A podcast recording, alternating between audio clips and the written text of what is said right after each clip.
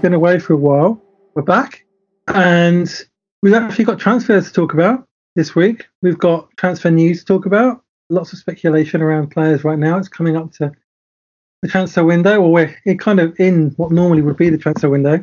So obviously there's a lot, there's a bit of speculation around, and the the Premier League season started last week, so we've got a lot of games to talk about as well, and a lot of issues around that, and some other kind of non-football related issues that have come up in the realm of football as well. So uh, it's going to be an interesting episode, and I'm joined by Johnny. Yeah, hello. I can't imagine what you're thinking about with those um, with those non-related football issues. That that must have flown over my head. But yeah, like you say, there's a lot, there's certainly a lot to go at. I don't know why I made a joke about it. It's not really a laughing matter, but uh, yeah, I wasn't best pleased with the. Um, but, but I know, yeah, that I know. Yeah, I was at best pleased with the whole situation anyway. Yeah, it's a very serious issue. The um, might as well now we're talking about it. Might as well start with that. I think the the the, the, the um, Man City Burnley game last night, mm-hmm. which was, a, which was, I mean, a sensational performance by Manchester City, but I think it was kind of, and rightly, kind of overwhelmed by a Burnley fan flying a mm. White Lives Matter mm. Banner over the game uh, with a plane, uh, and you know, but I, I was actually very impressed by how quickly Burnley came out and condemned it officially uh, and apologised. And then, you know, obviously we had we had very strong words from Ben Mee, which I was really impressed with what what he said as well mm-hmm. about the subject. Because obviously Black Lives Matter is something that is very kind of hot topic right now. It's a very important issue generally, mm. Uh, and you know, something that is we've seen in football for quite a long time racism. Yep. And almost every Premier League team, I think ev- almost every Premier League game, players have taken the knee before mm. to honour Black Lives Matter. Uh, and uh, and Pep Guardiola actually said some great stuff last week in Man City's first game about anti-racism and how important it is and, and what the work is about. And that was very good as well. Mm. I mean, so you've had Raheem Sterling has been doing a lot of anti-racism work for quite a while, and now he's now obviously with, with it becoming more prominent, that's going to be stepped up, I think. So, what are your thoughts as a Burnley fan, especially what, mm. watching that uh, happen yesterday? How did you feel going, going, you know, watching that? Well, it was, um, you know, I mean, it, it, it was obviously really embarrassing for the club, and, and the fact that it had the association with the club. I do, th- it, it's, you know, we, we, we talk about the Black Lives Matter movement really, and it, it has been a really progressive movement. It's got people talking about, you know, a very uncomfortable topic, which is racism. And now, with, yeah, as we say, talking about it head on, fronting it up, looking at it and thinking, uh, uh sort of asking the questions that need to be asked. But obviously, with with the White Lives Matter thing, I mean, some people, what what what we have with this whole uh, debate, I think you've got obviously black people and the people who want to speak up, people who want to be heard, you know, after after many years of of not necessarily being heard as they would have liked, and they are rightly protesting. They're rightly trying to get their their, their voices heard in this movement. And then you've got people who are the complete opposite. So you've got a small amount of far right thinkers who believe in do, do not believe in the movement altogether. You know, want to be you know believe in this sort of white supremacy, dominant British sort of outlook on things, and and they just condemn the movement altogether altogether. So you got two oppositions, but then you got a lot of people in the middle who are just poorly educated really on on on the whole issue. And you know, I think I think one thing that Black Lives Matter shown is our flawed educational system, which is not really mm-hmm. having you know, it's not it's not explaining these things in enough depth. And I think um, I think that's something we should definitely be looking at. You can say, you know, this person's flown a, flown a, flown a plane over saying white lives matter, which some people have argued. They've said, well, that in itself isn't actually a racist thing, and it's not because white lives do matter, just in the same way that other lives matter. But the problem is, is isn't with the words in, in terms of what they literally mean. It's more to do with the fact that it's undermining the Black Lives Matter movement, which isn't about again saying that you know black lives are um, inferior or superior to white lives. It's about saying you know while people in the white community have these they enjoy a white privilege um, you know while they might have their struggles, it's nowhere near as bad as people in the black community who, on top of the everyday str- struggles of everyday life, compete with combat racism, you know, on, on daily on daily on a daily basis. So I think it's easy to say, you know, it's easy for me to come out and and and it's easy for lots of people to come out and say the guy in the plane is an idiot, this is bad, but it's not just one single idiot.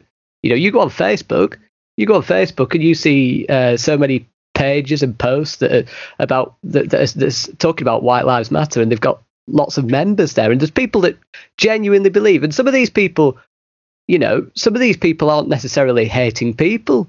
They are just influenced by what they hear around them areas low low low economically developed areas with where 95 96 97% of it is are, are white working class people. They haven't left their area maybe. They haven't gone to university. They haven't fl- flown the nest so to speak.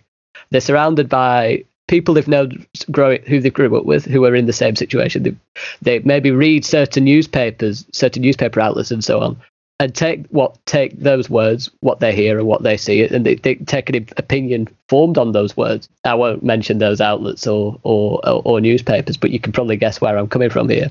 Absolutely. and they have negative create negative stigmas towards um, you know certain minorities. And and when you get uh, when that opinion sort of manifests itself amongst a large group of people, they take it on board as their own opinion. They don't see it as something that they've been told has happened. They feel that they've always known it. That's what you know. That's what they know. And when that happens, it makes it very difficult, you know, for certain people who, you know, the status quo. It's always been like this. You know, the, all I know is what I, you know, secondary opinions forming, creating and acting like primary opinions it makes the Black Lives Matter movement really difficult to push through for some people. However, all I can say is that even though there's a there's still a lot of people that are maybe not educated, some who were criminally uh, uneducated to the point where it's you know as we say the guy flew the plane over. It's embarrassing really how they're misinterpreting you know the importance of this situation. I do genuinely think there's a lot of people out there. I mean, Graham Souness was one who was talking about it as maybe it's someone who's who is an old school man who didn't fully conceptualize racism, you know, back in the day, and, st- and maybe still struggles with certain aspects now of the Black Lives Matter movement. But there are people like that who will try and understand, who will try and get their head around stuff. And as much as it's about condemning racism, it's also about trying to educate. I think this whole thing, and with the plane incident, as I say, as embarrassing as it as it is and as it and and as shameful as it is, it's important to look, as we say, like Micah Richards said, at why he's flying this plane over, why people are saying are agreeing with him and saying, well, actually, white lives do matter. Things are getting lost in translation. Things, you know, are as I, as I talked about at the start, education, our educational system's severely flawed. This is, you know, emphasising that. And yeah, it's it's not a, it wasn't a good moment for the club, but I am proud. I am happy about how Ben Mee responded, how the club responded, and how looking at looking at Twitter, a large the following on Twitter was so vehemently attacking that that the man who flew the plane over. Facebook slightly different, but the Burnley following on Twitter really did hammer home the fact that not not only was this bad, but you know, look, educate yourself and and think beyond simply saying this is bad, he's evil. Think beyond that. Yeah, I mean, I, I, I granted, I James, I know you asked the question on that, but I think it's one that you, you it, it, becomes out of football. So I, I, did delve into the matter a bit more there because it's not just yeah, one isolated. I mean, I think, yeah, I mean, all I would say on the actual issue is that it's important to educate yourself, read mm. books, find activists, and mm. you know, watch documentaries. That's the that's that, and then mm. and do the work. That's that's basically how we how we have to do this going forward. Mm. Um, in terms of football, I think part of it, it we, we, we, see racism in football often. Mm. That needs to be stamped out as well. This has to be part of that. So that's that. I think it was important to cover that because it is it's something that's that's everywhere right now, and it's also in football. So I, I tell like... you what, James, though, just just before we do leave that alone, people like Micah Richards uh, yesterday who were talking about it very passionately and powerfully. The media needs to show more of this because you know at the moment people, as as I, as I touched on before, were getting opinions formed by secondary sources, you know, such as certain newspapers, certain outlets, with that negative stigma.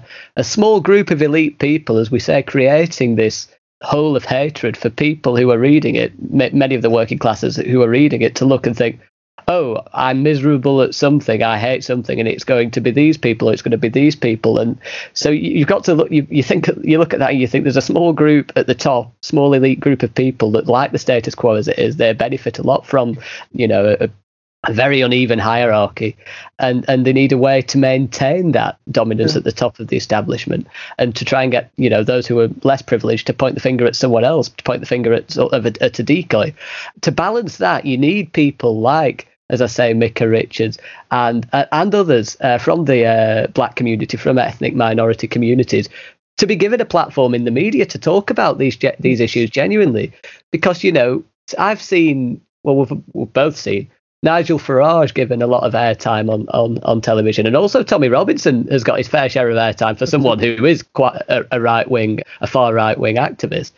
I would love to see more of those two sitting opposite on the table with a member of the black ethnic minority community because I've seen I saw Tommy Robinson with, with uh, I forgot who it was, and uh, I'm sure people, anyone listening, will know who it was. A famous rapper, and I can't remember the name of him, but I think he's a brilliant guy. And he schooled him on institutional racism. He absolutely schooled Tommy Robinson with facts, with common sense, with genuine, insightful opinions, and, and, and as I say, well researched, and he was very well researched on the matter. Of course, he is. He's, he's a member of the black ethnic and ethnic minority communities. But if we could get both sides of the argument, I'm sorry, there's only going to be one winner, and it will expose those on the far right for what they really are, which is not very nice human beings with little substance. Yeah, absolutely, absolutely. I think that's a good way to. That's a good place to finish mm. about that. I think we've. I think it was important. Like I said, it's important to address that and because it, it, was part, it is part of football. It's part of what we've seen in football for a long time, racism, and um, that event was quite significant yesterday. Akala, James, Akala, Akala was the rapper who who schooled Tommy Robbins. Yes, I couldn't remember the name. I remember yeah. that. Yeah, we'll talk about the Premier League coming back in a minute, mm. but let's talk about transfers. Mm. We are transfer news central podcast, so you know it's kind of in, it's kind of incumbent on us to talk about transfers. And the transfer window isn't open yet. Not sure when it's going to open. Mm. Um, but but we've already had quite a few transfers, which is probably surprising given circumstances with the pandemic. Um, people and football finances not everyone not being certain about football finances, and yeah, there's been a lot of speculation as well around around a lot of players. So we'll, we'll, we'll go into that. I think the first transfer that that happened this summer has been basically one that's already that kind of happened last summer, but just turning a loan into a permanent move, which was Icardi, Mauro Icardi, becoming a PSG player for mm. 50 million pounds, mm. which I think is a steal for somebody, mm. to be perfectly honest. And then we had another striker move from RB Leipzig uh, and not to Liverpool. Everyone thought that um, mm. Timo Werner was going to go to Liverpool. It seemed like it was a shoe in a few months ago and he was basically talking up Liverpool at every single turn. you know, after games and after Champions League games, he was talking about Liverpool and Klopp and things. And he's turned out it's he's joined now joined Chelsea. So who've now actually signed two players before the transfer window mm. even opened, having not signed a player for a year. Um, so they're two big transfers that have happened already. And what do you kind of what do you make of those those two deals? Well, Icardi was, you know, just good business. He's a natural goal scorer. He wasn't necessarily working for him in Serie A for mainly, I think, personal reasons more than anything else. So, you know, it is is up and possibly tactical. So, you know, it, but but for PSG, definitely represents someone who can fill the Edinson Cavani void.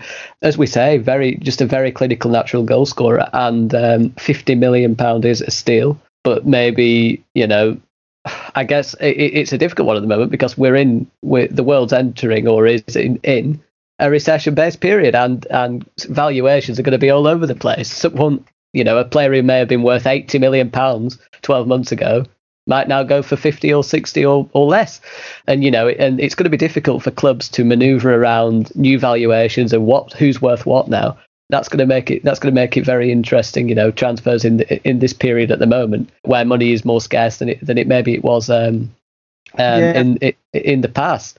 But yeah, no, Icardi, yeah, really good business for PSG. And as we say, Edinson Cavani can now depart. They, they, they've replaced him quite effectively with with Timo Werner. I think you know Werner did talk up Liverpool quite a lot. He also talked up the importance for him that playing games regularly was and starting games regularly. Now, I've got to admit, I think if he'd have gone to Liverpool this summer, he wouldn't have been, you know, if they're playing, I, I don't know, against Manchester City or, or, or, a huge big game, for them. I, I wouldn't necessarily have Timo Werner in my 11 for Liverpool because I think the front three pick themselves, That's you know, and, and Timo Werner is as good a player as he is. He's not on the level of those front three. He can, he's versatile. He can play left wing, strike, possibly right wing as well. But left wing and strike or left forward strike, the main two options. Yeah, I, I think he's certainly guaranteed more minutes at Chelsea because he can play not only left side at attacker, so Abraham's in the centre or Giroud, but he can also play as the as the main man up front as well. So yeah, I think career wise, it makes more sense for him to go to Chelsea. I think he would have gone to Liverpool had they chosen it. What what what reading between reading the reports, it sounds like Liverpool didn't want to make the financial um, commitment to Werner because of course outside of the 50 million pound transfer fee i think altogether the package at chelsea comes to over 100 million i was reading which is quite you know a, a, a serious financial investment uh, by Chelsea. And and you know, so when you look at it like that, 50 million transfer, but comes to over 100 million in in altogether when it's all when everything's added up, then maybe you think, oh, okay, that is a little bit more expensive than maybe was initially suggested. Maybe link, maybe maybe is an indication why Liverpool weren't you know pulled out of the move, so yeah. to speak. But it's a weird one for Liverpool because I wouldn't worry about losing out on Timo Werner so much, but they do have to look ahead to the future. I think the next season they'll be absolutely fine. They, you, you, know, they don't need Timo Werner for the next season. But then you're thinking when the, you know, the front three aren't getting any younger. They, I think Salah and Mane are in their late twenties. In one or two years, they're going to be. You're going to have to make some some hard decisions, and you're going to have to be thinking of the future. Right now, the clubs are conserving the money at the moment in the in the safe knowledge they're going to be Premier League champions. And while while they are in a brilliant position still, there is a bit of frustration from the fans that they are sitting on their laurels a bit. But just yeah. just just on the topic, just just to briefly summarise Werner, yeah, I think even though he might have wanted to go to Liverpool, I think career-wise Chelsea made much more sense in this yeah. moment in time.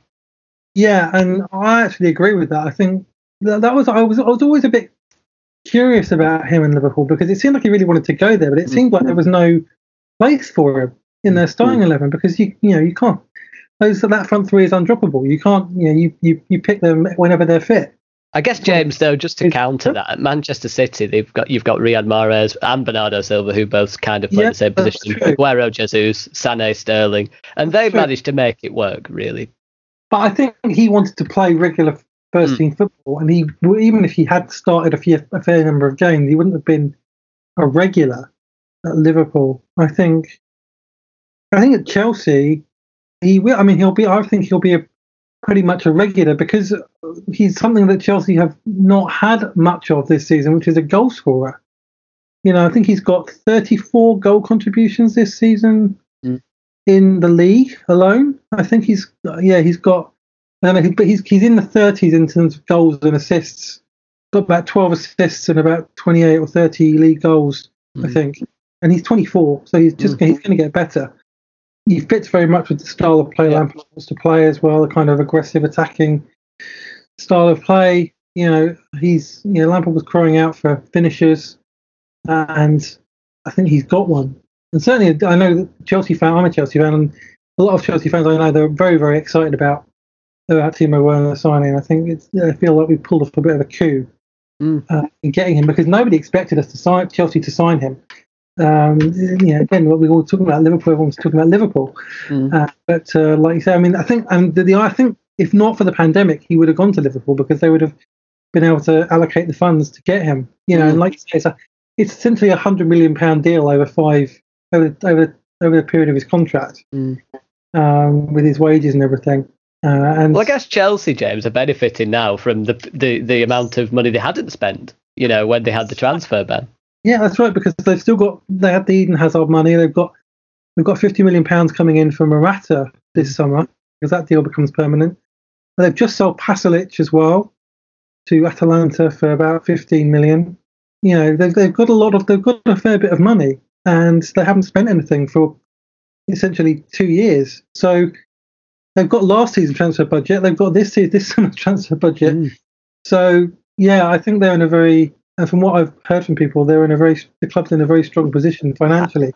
Uh, so, and as and as well, you know, I mean, the the um, you know, of course, Werner can play left wing striker, and you know, we mentioned I mentioned that versatility, but also, you know, with the I find you know with the Callum Hudson-Odoi thing, when when Callum Hudson-Odoi was sort of everyone was asking for him to Chelsea to pay him whatever he wants. I think he's on 180,000 a week.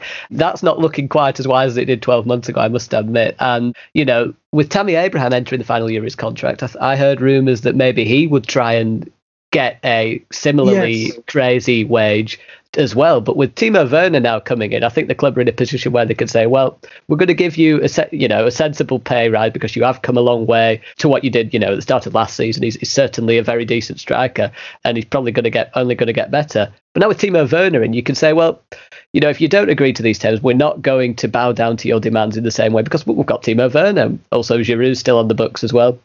So I think that will help them as well in the future when it comes to negotiating other contracts. Again, yeah. strength in depth is important because if you've got the person in front, it gives the person, you know, it, it gives the alternative who's trying to demand a better salary. It doesn't give him much much of a leg to stand on. And I do think that you know, I do believe, and I said this at the time, I thought Chelsea had been ripped off with Hudson-Odoi. I didn't think it made much sense to give such a crazy wage and contract the problem someone with, so young. The problem with the Hudson-Odoi thing was that Bayern Munich were offering them offering him mm. the same money, and he had a year left on his contract, and Chelsea had a transfer ban. So his agent mm. was able to, who was his brother actually, was able to push it as much as yeah, as much as he could. Mm. And basically, I mean, Chelsea were paying for a potential; they weren't paying for the finished product. Still, I still think well, Hudson-Odoi's got huge potential. I mean, he had a massive injury, and he he he spent this season coming back from it, basically takes a long time to come back from those kind of injuries and be 100% fit again. I think, mm. now, and also now he's got competition for his place. I think hopefully that will push him because you know he's got to he's got to start making the most of his talent. You know he can't just mm. live potential anymore. He's got to start next season. He has to start delivering. Yeah, and, Tammy Hudson, uh, Tammy Hudson, way. Tammy mm. Abraham. Yes. I think Chelsea have got an, an automatic option to extend his contract by one year meaning he's got two years left on his contract, and which gives him a bit of breathing space to negotiate. Because I think Lampard wants him as his kind of number nine, you know, big striker up front, and Werner to play off him. Because Werner's played off a main striker, kind mm. of a man at RB Leipzig this season and been very successful. Mm. And I think that's what the plan is. So, yeah, I'm sure they'll get it. They'll get it resolved, but it'll it'll take time. I mean, yeah, I, I, there's a topic I'll bring you on to just in a second. It's kind of breaking news, but just before we do get onto that, well, pseudo breaking news. Just before we do get onto that, I do think you know when you when what, what you're talking about Chelsea, um, some people have been saying that maybe to uh, it, it's one of Jorginho or Kante has to go in order to um, in order to generate uh, well maybe not generate funds but in order to cut the squad size down because there's so many midfielders at the club but I think I was reading somewhere more recently that, that people are more coming around to the idea of having both of them for that necessary squad depth and maybe getting rid of a Ross Barkley for some money which I do, I do do think yeah, would make more sense. Is I would say Ross Barkley is a big candidate to leave. Mm. in particular if and let's move into some transfer speculation Mm. Um, if Chelsea managed to sign Kai Havertz and um, mm. Leverkusen, which I'm hearing is a very strong possibility. Um, apparently, Frank Lampard's very eager to have him, uh, and he's got interest in, in joining Chelsea. So, yeah, and then that, certainly that would be the end of Ross Barkley. I think I, mm. I think um, I think he's wanted by a few people. I think Newcastle have interest, and West Ham have interest in him. And to be honest, mm. I like Ross Barkley as a player, and he's he's got a good attitude. He works hard. You know, he's got ability. So he deserves to be playing regular first team football, I think. And he's played pretty well for Chelsea this season when he's played mm. as well. And just before the break, he played three games in a row and was, was superb in all of them, I think. So, yeah, that, that's definitely one to watch. Yeah. Um, no, sure. I mean, to me, I think Jorginho and Kante, though, they, they play similar positions but offer, you know, different qualities. I think Jorginho's an okay tackler at best, but a very, very good dictator of play. Excellent composure whenever he's on the ball. Very mm rarely loses the ball, and obviously against a deep block, sometimes it, you, you need someone at the back in that regista kind of role to play uh, an incisive ball mm through or to to dictate, as we say, from deep to be, you know, to unlock some do- certain doors. Where and, and, N'Golo Kante in that position necessarily wouldn't be able to do that. But then against a team who are who are attacking Chelsea, you know, a, a, a, a bigger team, for example, who, where Chelsea need a bit more defensive cover, it might make sense to have Kante in there. Where teams yeah. that, you know, for example, uh, a Manchester City that are passing the ball around for fun, you know, an N'Golo Kante in there would maybe nice to nip nip the nip um, attack progressive attacking moves from the opponents in the bud and get Chelsea going again the other yeah. way. So I think it makes sense to have both. And I mean, Mateo Kovacic is really a, a, sort of the best of both worlds in a way, isn't he? He's got he's not got not quite got Kante's uh, tenacity and brilliance when intercepted, but he's still very good at that side of it off the ball. And he's not quite got Jorginho's range of passing and uh, you know technical brilliance, but he's still quite a good passer when he is on the ball. So he's like a he's got traits from both of those players. And I think that shows why he's done so well this season for Chelsea and Frank Lampard's team. Yeah, and of course you've got Billy Gilmour, who mm. was incredible in the games that he played. I've been watching him from the Chelsea academy. Um, he's he and I've actually seen the stats. He covered as much ground or more ground than Kante does in a game, and yet he's also got the kind of distribution and the creativity and the kind of playmaking of you know your Jorginho type player. Mm. Um, I actually think he's a better player, Jorginho. Mm. Uh, I really do. I think this. I think people need to keep an eye on, on Billy mm. Gilmour, and that could that could be end up ending up what what, what forces Jorginho out the club mm. in the end is is the emergence of Billy Gilmour. So yeah, I think Jorginho is an interesting one to watch this summer because there's speculation about him going to Juventus, and there you're right. There is some news that just broke about Juventus and Barcelona uh, transfer news that they had agreed a value for the Barcelona midfielder Arthur. In re- yeah um, of 72 million or something. And I think the idea was that they try and negotiate a swap deal with Pjanic. Mm-hmm. Um, and but the but the caveat is that, that Arthur doesn't want to leave Barcelona. He wants to mm. stay in his place, and he's very adamant about that. So that's an interesting one to watch because if that doesn't go through, then I, I wouldn't be surprised if they go back in for Jorginho. But the problem with that is that that, that um, Chelsea want a fee, and Barcelona and um, Juventus probably don't want to pay a fee. You got to remember as well that Frank Lampard made um, Jorginho vice captain. He's also been a regular, you know, yeah. in in his yeah. team. he's a very respected member of the squad. It's a very interesting subject. You know, I mean, that's that that's something that's going to intrigue and uh, intrigue us. I think we're going to be talking about that over the summer. Mm. We'll see what happens. Yeah, I mean, he played sorry, the, the comeback. Yeah.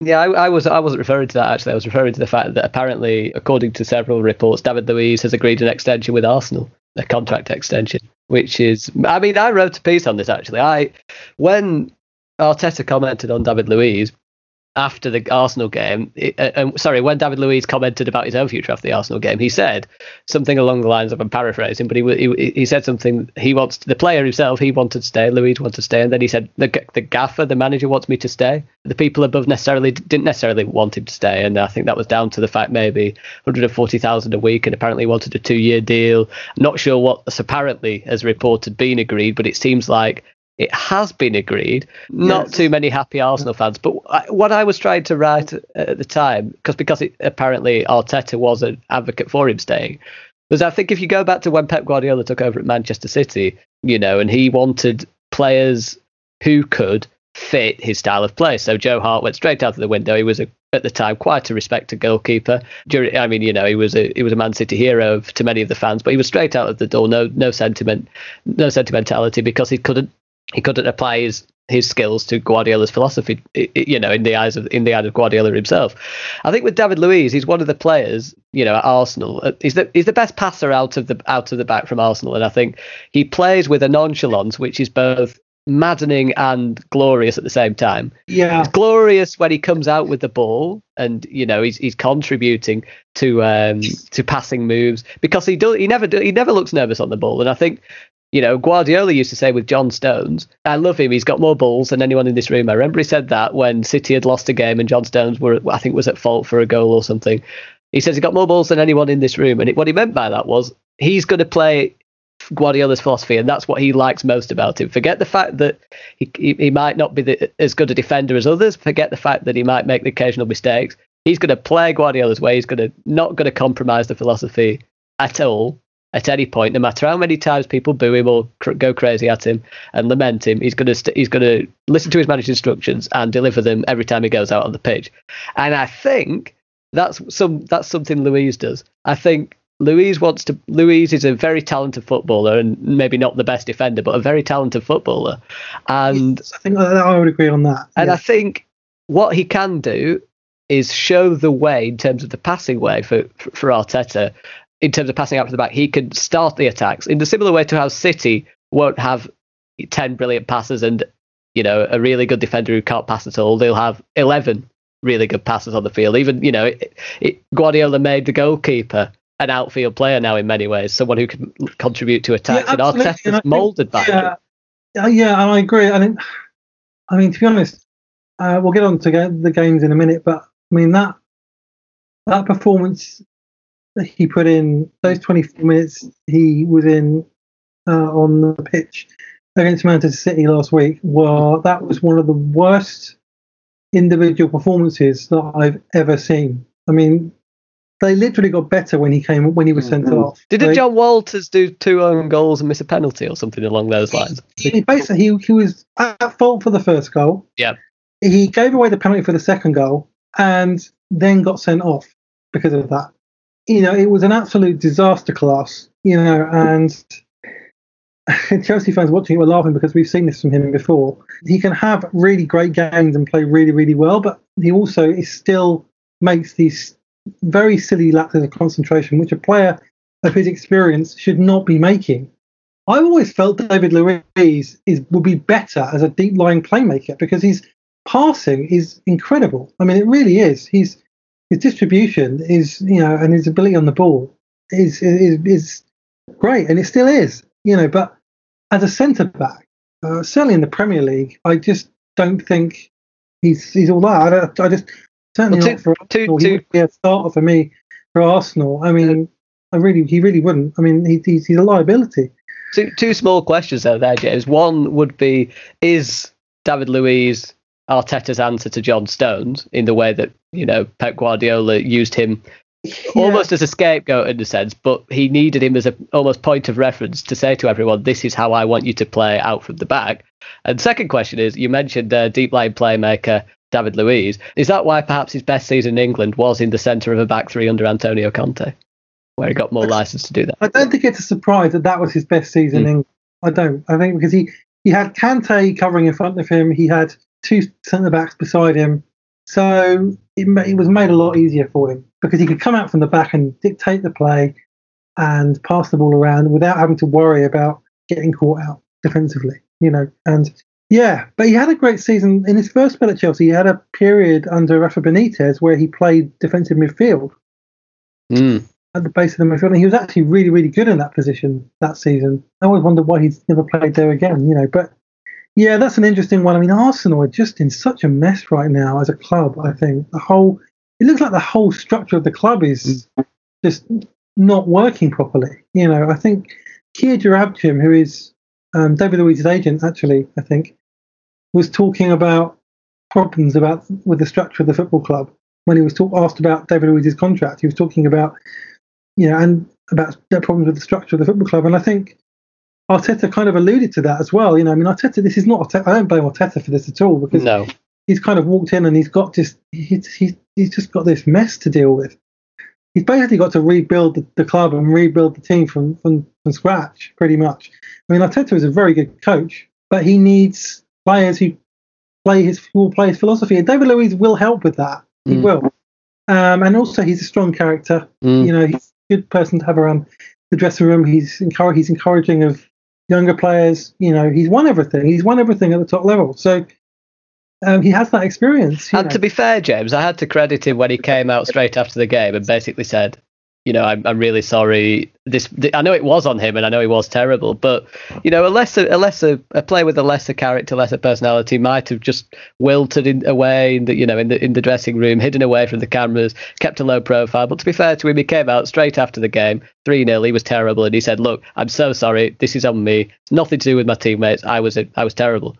I mean, that, that's the kind you kind of want that accountability within this within any squad, don't you, to face yes, up to your I, own mistakes? I admired him for that. I had a lot of respect for him for that because mm. not everyone would do that. It takes a lot of guts to come out and actually say, "Yeah, nobody else to blame but me. This is my fault. We lost because of me." You know, that's that. That's, that's a lot of character. So yeah, I mean, that was a. I mean, that was the first. That was the first game, wasn't it, of the, uh, the comeback? There's a nice segue. yep. Um, Manchester City played very well, but they've been very good in both games since the restart. Uh, they've looked like their old selves again. And they scored eight goals and not conceded one. They're playing some good stuff again. And he's rotated the squad as well. Sterling didn't play last night, and De Bruyne came off the bench last night against Burnley, mm. and they still won 5 0, you know. Mm. And so that, I mean, that makes that, that game against Chelsea at Stamford Bridge on Thursday quite tantalising. yeah, I um, mean, I mean the fact have a full strength squad to, to pick from because most of the injured players are now fit again. You know, they've got Hudson is going to be back fit. Pulisic is back. Tammy Abraham's back. Even Loftus Cheek is, you know, coming back. Chelsea have got a near full strength squad fully fit for the first time this season. So that's going to be an interesting game. Yeah, I mean, it, it is. Personally, if you were to ask me now for a prediction, I think I'd see a comfortable City win because they are uh, incredible. And my friend made a good point, actually. I hope he doesn't listen to this because I've just told him he's made a good point and we don't have that kind of friendship where we praise each other. But he said um, he said that the the fact that there was a you know Manchester City were playing without fans could be of actual benefit to them because, and I can vouch for this. I've been on one or two games of, uh, um, uh, um, of Man City games. One is when, we, when they played my team Burnley, and I think I was on a neutral game as well. Off, uh, and I've heard it as well. Sometimes it seems like the, the, the, Man City fans have been so accustomed to perfection that when something's slightly out of chink, the arm is slightly, it's not quite going according to plan, shall we say, in a small capacity. And by that I mean there's a misplaced pass or the tempo's gone down by, for about five minutes. They groan. You know, they get they're quite impatient and they groan because they're that used to having 80% of the ball, scoring three or four goals, looking amazing, playing total football. That when there's a lull in play, you know, they get on. Sometimes they get on the players back, and there's a groan, or there's a, you know, there's there's the voice, there's voices of discontent. And when there's no fans, literally, you can you, they can be doing nothing for ten minutes, but the players will just kind of go about it in the merry way, and you know, they won't feel the the burden of of, of having to please the, the the audience watching. And in many ways, that could be a benefit because then the, it's the other team that get annoyed. They try and press, they leave a position at, you know, they, one of them move, one of the opponents move out of position, and then they, they, they, they seize on that, play it through. Because what we've seen so far, there were moments in the Burnley game and moments in the Arsenal game which was really boring. There were small moments, and I thought, you know, there's no crowd to antagonise them into playing it quicker, and it was a bit dull.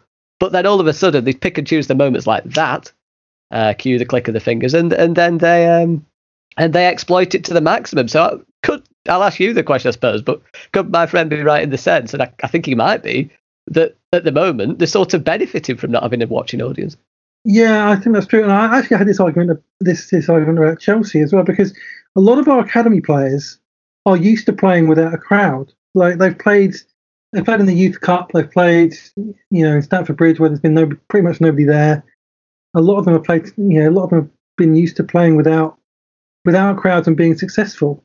And I was saying to somebody that this might be a help for them, you know, with the, the with obviously having a, an empty stadium won't be as difficult for them because they're used to it and they're used to playing together with each other in an empty stadium. So, yeah, I mean, that's definitely a, something that's interesting. I mean, I think also the Manchester City, Manchester City weren't 100% sharp going into that, mm. that game. Their fitness wasn't like at the level that people expected it to be, but they still managed to to win.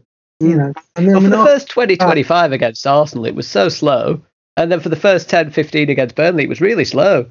And it was it, it was just like they were getting their feet into the game, just getting used to it, you know, relaxed, you know, not not feeling antagonised, as I say, by anyone, you know, not feeling the need to please thousands of people that have paid to watch, and, and, it, and it, I think it probably does have a psychological effect because they can play how they want to play. I mean, Guardiola won't mind.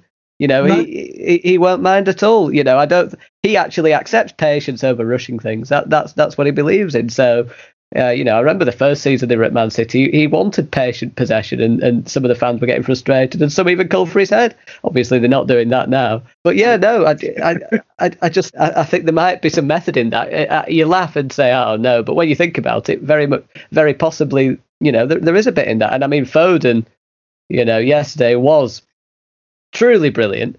Even from a from a Burnley standpoint, I can I can watch an opposition. I can watch an opposition yeah. and think with the eyes to say, you know what, that's that that is excellent. And there were so many actually. I mean, Fernandinho as a centre back is a is very good.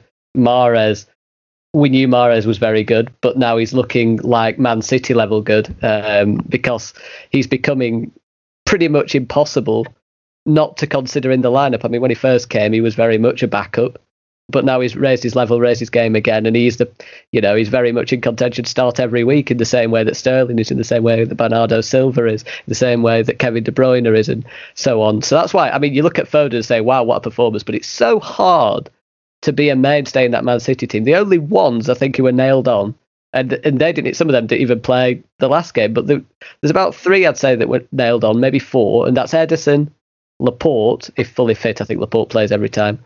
Ederson, Yeah De Bruyne, and probably probably Sterling. But uh, you know, with Mahrez's resurgence, uh, you know, as good as he's been, you know, he, he didn't even play against Burnley. Didn't even come on. So there, so maybe you've only got three. Maybe you've only got Laporte, who is, you know, I think second best centre back in the league. De, Bru- uh, De Bruyne and Ederson. Maybe they're the only three out of the whole squad that are nailed on. If you know, in in the big games, it's crazy that, isn't it? Really. Yeah, it is really, and that that's the that's the depth of the squad that they have. That's why they're consistently at the top. Because you, I mean, I had this I have this discussion with a friend that to go far in all four competitions means you're playing sixty games a season, mm. and you're playing two games a week for a lot of the mm. season. And to do that, you need to have a strong squad. You need mm. to have players like Mahrez or Bernardo Silva who are not going to start every game.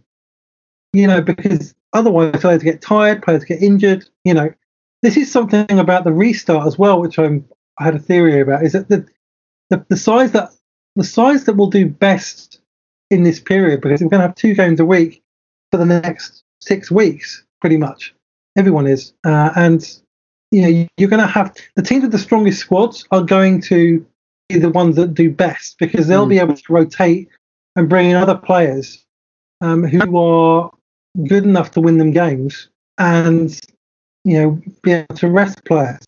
Like Manchester City will be fine. Yeah, Liverpool will probably be fine because they'll win the title very soon, and then they can just they don't have to they don't even have to win games. They can just you know experiment and play some academy players or whatever. It, it won't actually matter whether they will or not, because they'll be champions already. So, well, there seems to be James actually with Liverpool. There seems to be this sort of, in contrast to Manchester City, who buy players for squad depth. At Liverpool, it seems to be if they don't necessarily walk into the eleven, we're not going to do it. That seems to have been the case with Van Dijk and Alisson at least over over recent times. And there seems to be this sort of hope that the people who back up the starting eleven a lot of them are, already there in sort of the academy positions. You've got Williams at right back. You've got Lucuri, I think that's how you pronounce it, at, at left back. You've got Hoever at centre back. Sepp van den Berg, who was a youngster, but also at centre back. Uh, Harvey Elliott, I think his name is, at right wing. I think they got him from Fulham very, very young. A lot of these, you know, so many really young players, you know, and, and I think they are looking to sort of say, well, we want you to sort of in in in, in, the desperate situation where, where, one of our star players gets injured, we want you to be the people that step in and step up, and that's a lot of pressure, isn't it, to put on youngsters? But at the same time, if they wrap up the league as we say pretty quickly, the, a lot of these can be tested, and we can see, you know, are they, you know, are the club right to back their youth, or should or should they be a bit more concerned about the lack of genuine squad depth? Yeah, and that is a concern going into next season. Absolutely, yeah, because like we said, that a lot of that squad are getting old, and they're going to need to replace them.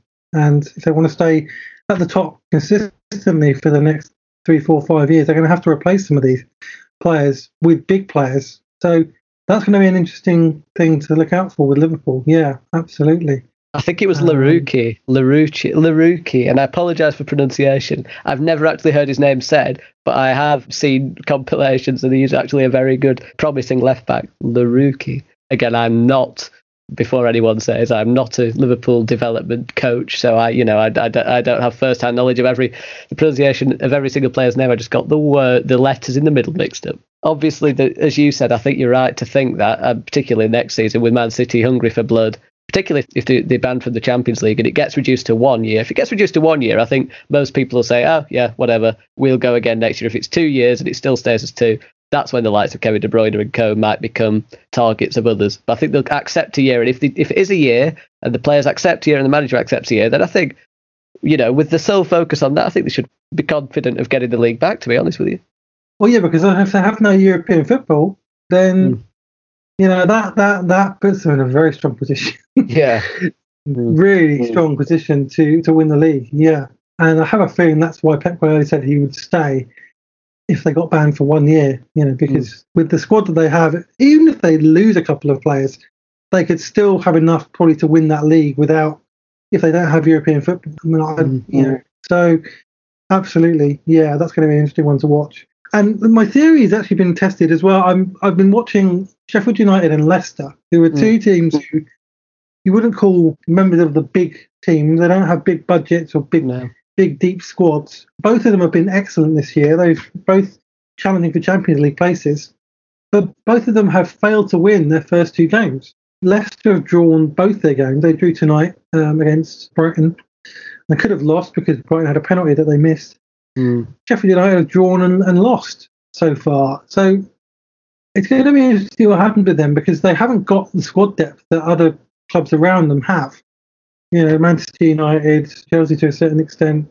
That's going to be interesting to see what happens with the top four race. I mean, obviously, Man City and Liverpool will be the top two, but you know, third, fourth, fifth, which could all be Champions League places mm. if Man City have their ban upheld is going to be an interesting one. So and Wolves as well because Wolves before the you know, before the break when they had Europa League football, it was it was damaging their their chances. They weren't performing as well the weekends after Europa League football, and they're playing two games a week.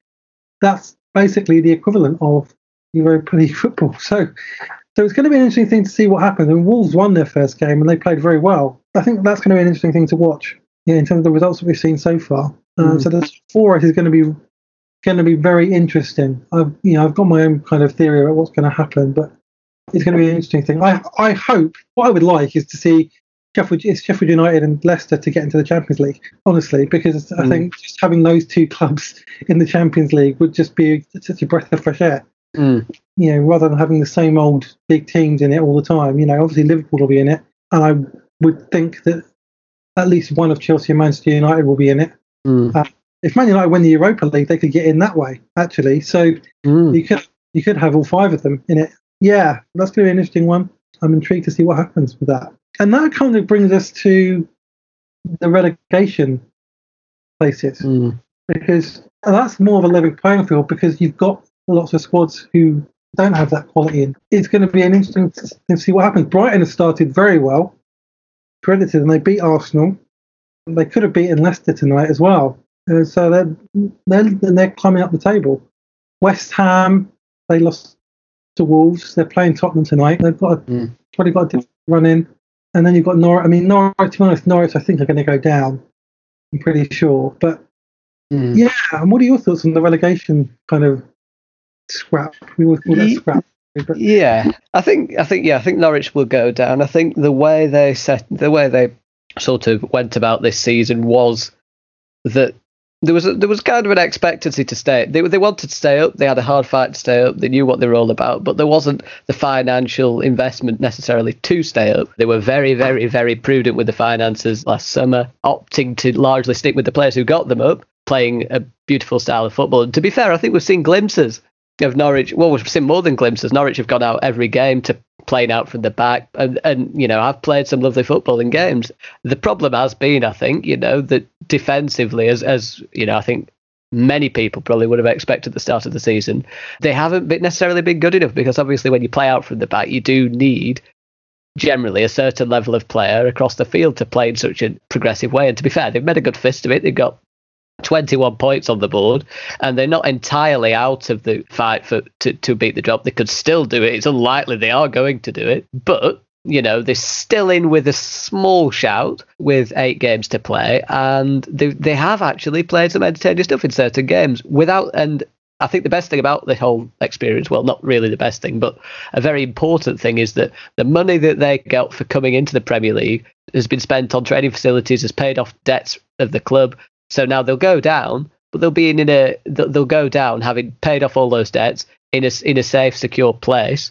Uh, so at least they've put the money to good use. But again, I think we're probably again they've still got a small shot, but they're probably down. The rest is a bit of a is a bit of a roulette, but I think, and more pe- people are coming round to that, thinking that it probably will be Aston Villa and Bournemouth. That's what I think. Bournemouth is an interesting one because Eddie Howe's done a you know he's done a very good job at getting his you know, his team, it is his team. He's took them up to this level. He's got his team to play brilliant football eh, season in, season out. They've often entertained and they've, and, you know, stayed up entertaining not only their own fans, but the neutrals.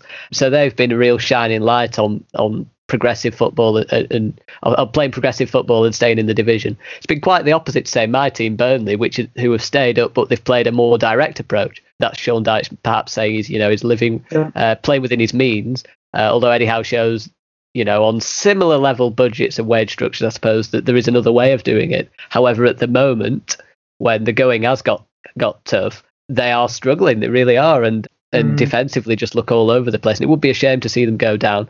But that, you know, the Ryan Fraser situation hasn't helped things either. He's a, he's one of their star players. He has been for a number of years. Now he's leaving, and he's happy, you know, to leave. Potentially seeing his club go down in the process. You know, the club that that brought him to gave him the status, brought him up to where he is now. There's a lot of arguments for and against him refusing to play, but it's it's not a good look, particularly for you know fans who adored him during his time at the club. And Aston Villa's a strange one as well. I mean, it was a kind of trigger happy transfer approach, a bit like Fulham, I guess, in many ways. However, of a few of last season, but with Villa, I did have some hope because you know, some of those players who they signed had already been on loan, so they're already kind of integrated into the squad. And the standard of play they were getting, you know, generally was quite good. They brought they bought Burnley's captain Tom Heaton. You know, that's a good signing on paper, and it has worked out quite well. But he has been injured, uh, yeah. and that's a big loss at the moment, I think, for them. Leader as well as a very good goalkeeper. As I said, they signed a few other players who were out, who who were initially on on loan and they've made them permanent, but they've also added um, in other places as well. Got Samatta, Trezeguet, Douglas Luiz. They've obviously still got John McGinn and uh, Jack Grealish, uh, who I think are two brilliant players, brilliant creators, and you know could get into virtually any team in the bottom half. Grealish and, and McGinn. I mean, everyone talks about Grealish, but McGinn's a really good player as well. So yes, you've got two two brilliant creators there spent a lot. They shouldn't be going down. They really shouldn't. Individually, player for player, similar to Fulham. Really, they shouldn't be going down. Obviously, at, at, at Villa, though, I feel like, and this seems to be this the case that Dean Smith seems to be a really nice, well-rounded guy, lovely coach, wants to play attacking football. He has done that. Uh, he got them up it feels like you know he, he, he's a bit unsure where to go here because sometimes Villa are getting a bit unlucky, sometimes they're getting pasted. They, they narrowly lost to Chelsea, but they were thumped just before the break by Leicester. They were thumped by Man City in January 6 1, I think. But then they played Burnley and played Burnley off the park in, on New Year's Day. So there's been a mixed bag, really. Sometimes when they turn up, they've got some brilliant players there who can win games for them. And as I said, McGinn and Grealish would walk into most teams in the league. Heaton's a brilliant captain. Uh, defensively, other than Tyrone Mings, it's a bit uh, mind you, Matt Targett's not not too bad a player. I think Kortney Hause, who uh, who plays next to him, or, or, or Engels, Bjorn Engels, they they flatter to deceive a little bit. I mean, you know, there's been a bit. They're not quite on the same level as Mings and, and Targett on the other side, but it does strike me as a, as surprising. And it you do, you do look at Dean Smith and think there doesn't seem to be the mutiny that there was at Fulham. The, the, there seemed to be a bit more method in the in the players that were being brought in. Yeah. They shouldn't really be here, and and it, they might at this stage they might go down with Dean Smith. He got them up. He's a boyhood Villa fan. The fans do like him. The fans won't resent him. The, you know, there's a lot of love for Dean Smith. But if this was just another manager who didn't have the connection with the fans, who didn't bring them up, then uh, you know you'd be saying, well, his position's untenable because that's not that's too good a squad to go down. And if and if they and if they do go down, which they could well go down, Grealish could get into a you know he'll have his suitors, but as I say, McGinn as well. I mean, McGinn could be a shoe in for. You know, you look at Arsenal's situation. I mean, McGinn, McGinn getting Arsenal's team, getting maybe Leicester's team. He's a very, yeah, very I, good player. I think there'll be uh, people will leave if, if they go down, and Grealish will almost certainly leave. Mm. Where would uh, Grealish go? Uh, well, the, most of the speculation for Grealish at the moment is Manchester United. I mean, that's that's the they seem to be the favourites at the moment. Um, to, to, me, I feel like though with, other, with any other clubs. I mean, it yeah, seems to be that yeah. all the stories I read about Grealish from Manchester United. Uh, Manchester United, I think. That, I mean, what I've read as well is like Manchester United are getting a very heavily favourites to get Jadon Sancho as well. Yeah, I, and he's almost like I saw one one Dortmund journalist reporting that basically one of the reasons that Jadon Sancho didn't play in the last game for Dortmund is because his head's already at Manchester United. That, yeah. Uh, and so that, I mean, that was very interesting. I think uh, there feels a kind of inevitability about that as well, um, that Sancho will go to Manchester United. Uh, and, and if they got Grealish as well, I mean, that's mm-hmm. you know that's incredible uh, in terms of I, attacking talent that they would have if Man United got Sancho, I feel like that would be their summer business done because it would be a very sizable fee. And obviously, with the world as it is at the moment, even Man United will be hit by that, will be affected by that. And the way they go as yeah. a club, I mean, you know, Sancho, I think they can get him because they're a, they're a financial behemoth anyway. Manchester United, huge, huge club, uh, lots and yeah. lots of money. But that would represent a serious financial outlay. Would improve the team no end.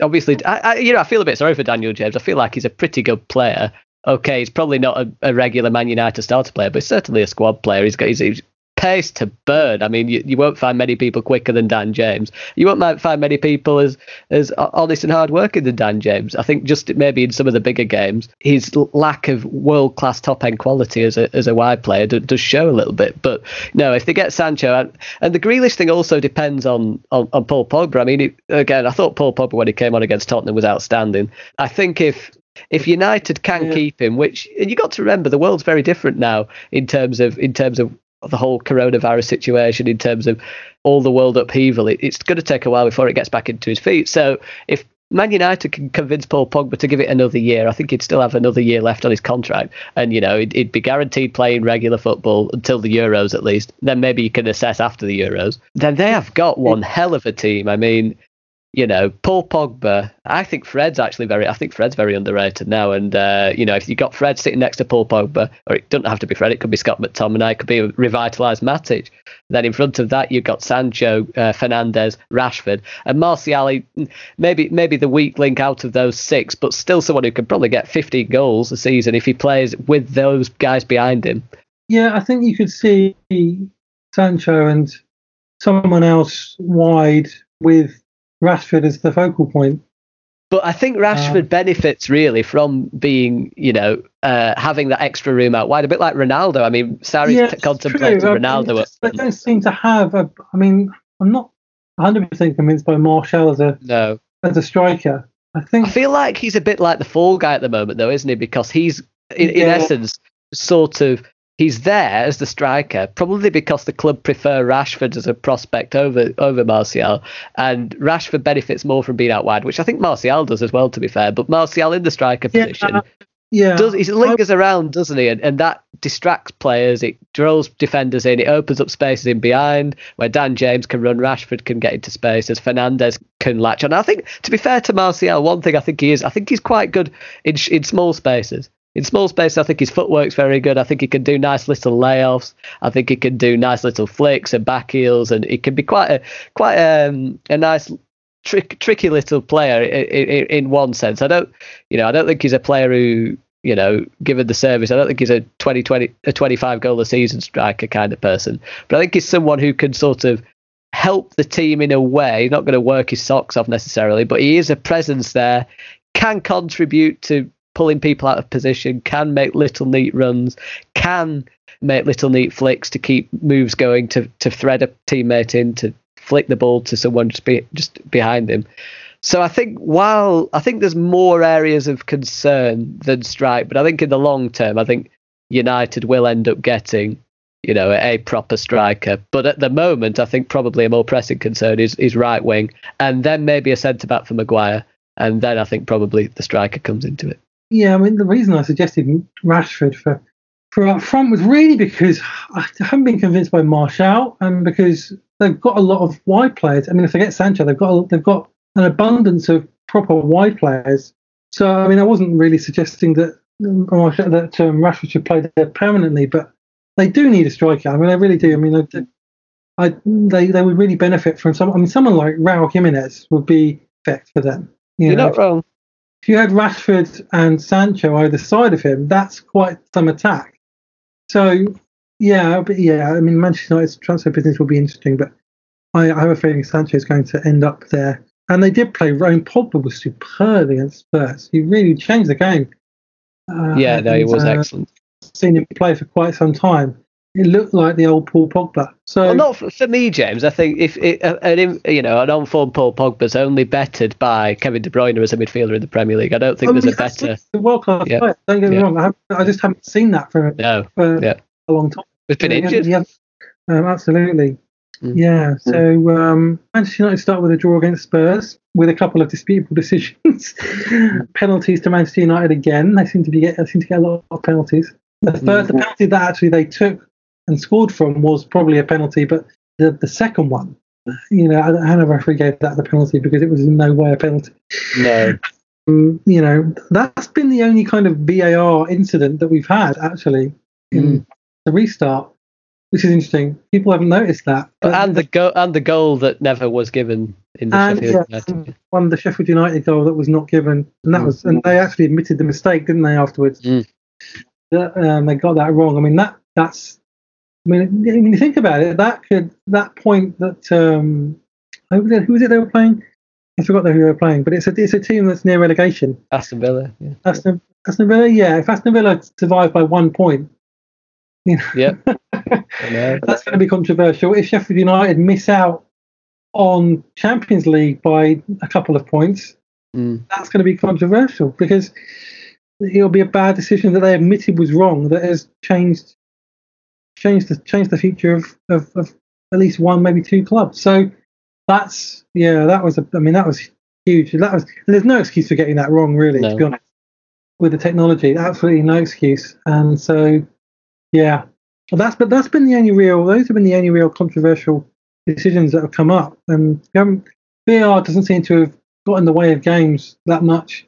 No, the return, which is actually a good thing because was all happening every game or every, mm. every weekend. Certainly, uh, that there was some VAR decision that was going against the, you know, that was going wrong, that wasn't being given or done properly. So mm. I guess that's a good thing. Um, mm. That you know, hasn't really been a disruption.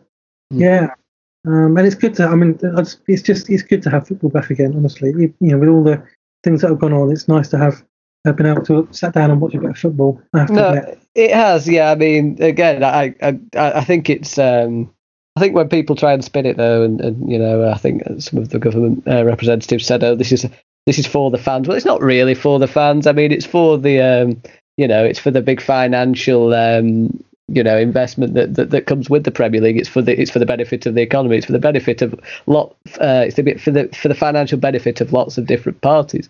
But you are right. I do think um, even though it's not quite the same, uh, it isn't necessarily for the fans, so to speak. It is nice to have it back in, in some capacity, and I think they are doing quite a good job with with how with how it's done. I'm not necessarily convinced by the five substitutes, to be fair, but um, I do yeah. think that um, on the whole, it, it is you know just like Germany. Germany did a fantastic job starting it all off you know last month have led the way through this pandemic really in Europe. And you know others have tried to follow suit and we've started quite well. As we say it's nice to talk about stuff again like this. It's nice to it is a kind of distraction from the issues that are surrounding that have been surrounding us during this during this pandemic. And also uh, it's nice to get a fantasy league uh, fantasy Premier League back underway. Um, I'm doing terribly this year but um, I blame that on being on I'm, I was on the other was on the other side of the world, so I blame my I blame that for my struggles in remembering when deadlines were and what when football was on. So time zone issues, but yeah, no, it's brilliant to get that going. It's just a bit of a laugh, and uh, you know, uh, as you say, it gets people talking about things again. It's nice to be talking about football again, really, isn't it? In the grand scheme of things. Yeah, absolutely. Yeah, I think somebody said of the of the of the of the unimportant things, it's the most important. Yeah. I think that's a really Uh, good, really good way of uh, summarising. Yeah, because it does kind of give give you a lift of the spirits a little bit. You know, getting back into the kind of emotion. And one of the funny things I've noticed is, is the fake crowd noise on um, on Sky. Mm. Um, has been quite interesting um, because at first it sounded like it, they'd taken it straight from FIFA. You know. Yeah.